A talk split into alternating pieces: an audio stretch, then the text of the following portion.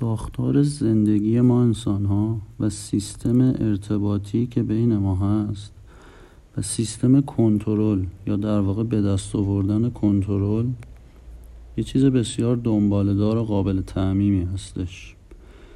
دقیقا همونطوری که به عنوان مثال یک دانه مواد معدنی رو از زمین و از اشعه های خورشید نور جذب می‌کنه و به مرور خودش رو بزرگ و بزرگتر می‌کنه و فرم خودش رو تغییر میده به این صورت میشه گفت که ساختارش بر طبیعت غالب شده.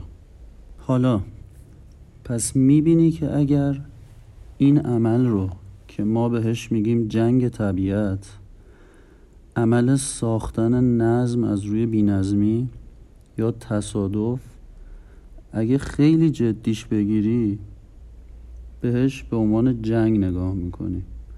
و در واقع خیلی قاطع عقیده پیدا می‌کنی که مهمترین و واجبترین کاری که می‌تونه وجود داشته باشه اینه که کاری کنیم که نظم و هماهنگی در مقابل بینظمی و تصادفی بودن زندگی پیروز بشه. که خوبی بر بدی پیروز بشه که زندگی بر مرگ پیروز بشه. و به همین ترتیب. پس ما خودمون رو در یک جنگ و درگیری جدی می‌بینیم. و بنابراین خیلی جدی میگیریمش.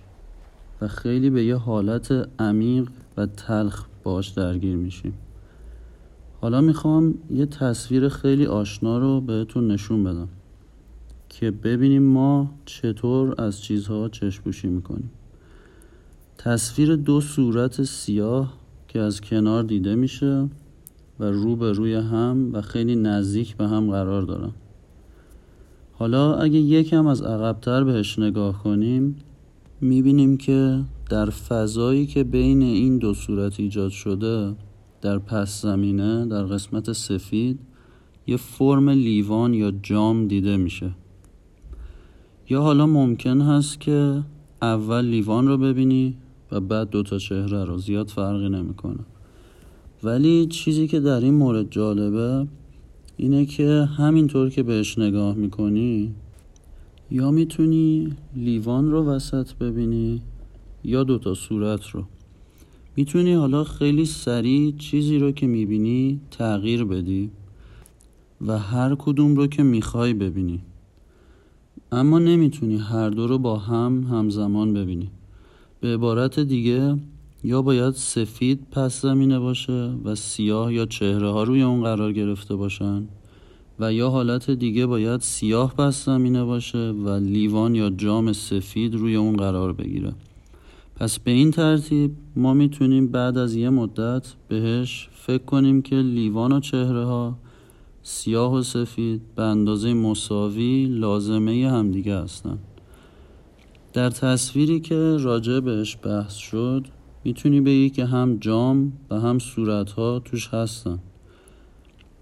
اما ایده ذهنی ما از اونها و کانسپتی که اونها در ذهن ما دارن متقابلا منحصر به فرده.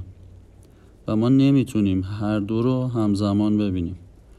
بنابراین وقتی که ما یکی از حالتها رو توی تصویر می‌بینیم در واقع خودمون رو با اون انتباق میدیم. یا با اون می‌شناسیم.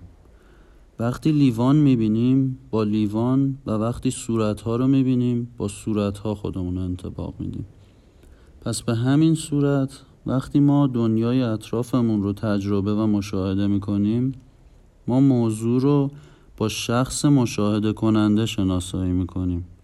ما با چیزی که می‌بینیم مشاهده نمیکنیمش. در واقع اگر چیزی برای دیدن نباشه تجربه ای هم برای مشاهدهگر نیست. اگر مشاهده کننده ای نباشه هیچ تجربه دیده شدن چیزی وجود نداره. اینا همزمان با هم وجود دارن مثل همون سیاه و سفید. و این ایده بله و خیر سیاه و سفید درون و بیرون مثل درون و بیرون مربع ما نمی‌تونیم یه مربع بکشیم که هر دوی بیرون و درون رو نداره. در واقع مربع هم بیرون باید داشته باشه هم درون در یک لحظه. این ایده همونطور که می‌دونیم در شکل چینی یین و ینگ هم وجود داره. ینگ که سرچشمه روشنی و سمت مثبت و یین یا سرچشمه تاریکی و یا همون سمت منفی چیز هاست مثل دوتا ماهی که مداوم در حال چرخش در چرخه زندگی هستن حالا سوال اینجاست که آیا این دو ماهی در حال جنگ و نزاع هستن؟ آیا ماهی سفید داره سعی می‌کنه که ماهی سیاه رو بخوره؟ و ماهی سیاه هم همینطور سعی داره که ماهی سفید رو بخوره؟ اگر اینطور باشه پس بنابراین زندگی چیزی نیست به جز یه ستیزه سخت و ترسناک. اگه این ماهی سفیده بچه خوب است و این ماهی سیاه بچه بده است. اگر یکی نظم و اون یکی بی نظمیه بنابراین بینشون جنگ و دعواست. و این همون حالتی است که تکنولوژی به ما در برابر طبیعت نگاه می‌کنه.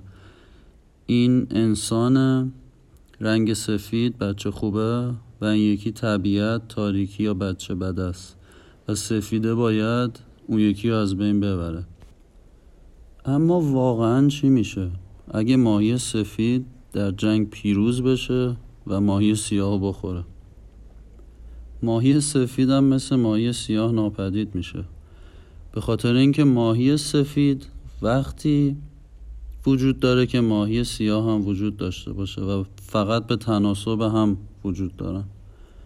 بنابراین اگه این دو ماهی اینطور بود که بیدار می شدن مثلا اگه ماهی سفید بیدار بشه و ماهی سیاه بیدار بشه که در واقع بهش میگیم همون بیداری یا اویکنینگ یه دفعه متوجه میشن که هر دو یکی هستن. در واقع از هم جدای ناپذیرن اصلا. و این حس بیداری و طلوع لحظه ای در فهم و هوشیاری ما که در زندگی در واقع یک جدال نیست که یکی باید بر دیگری غلبه کنه و مثبت بر منفی غلبه کنه و دیدن این که دو سمت چیزها در واقع قسمتی از یک چیز هستند اون لحظه است که یک شخص به یک صورت عجیبی می‌بینه که اساس هر چیزی که در دنیا منفی تلقی میشه هر چیزی که دردناک و شیطانی هست یه جور ضرورت توش وجود داره. در واقع برای خوبی و سمت مثبت لازم و ضروریه و در واقع جزی از اونه. همونطور که گفتیم پس زمینه سیاه برای لیوان سفید ضروریه که دیده بشه. و وقتی یه شخص این رو می‌بینه یه تحول عمیقی در نگاه شخص به اطراف و دنیای اطرافش شکل می‌گیره. به این معنی که به جای نگاه کردن به زندگی به عنوان یه مسابقه یا جنگ و دعوا زندگی به یه رقص یا بازی تبدیل میشه. کسی از اون لزوما نمی‌خواد خارج بشه یا سعی نمی‌کنه زندگیش رو متوقف کنه بلکه یه شخص وارد این بازی میشه به صورتی که این دوتا ماهی دیگه قرار نیستم دیگه رو بخورن. بلکه دارن با هم میرقصن و بیشترین لذت رو هم دارن از این زندگی انگار می‌برن. بنابراین شاید باید این ایده رو در ذهنمون محکم کنیم که آیا تمام الگوها و فرمها در طبیعت مثل طرح و الگوی روی گیاهان و حیوانات برای مبارزه یا دفاع از خود و یا مثلا جذب جنس مخالف به وجود اومدن یا اینکه آیا ما می‌تونیم اونها رو یک رقص زیبا یا حتی تمام زیبایی ها رو توش ببینیم؟ این حالا شاید یه خلاصه یا مقدمه بود بر اینکه اصلا اویکنینگ یا بیداری یعنی چی؟ امیدوارم که به درد خور بوده باشه.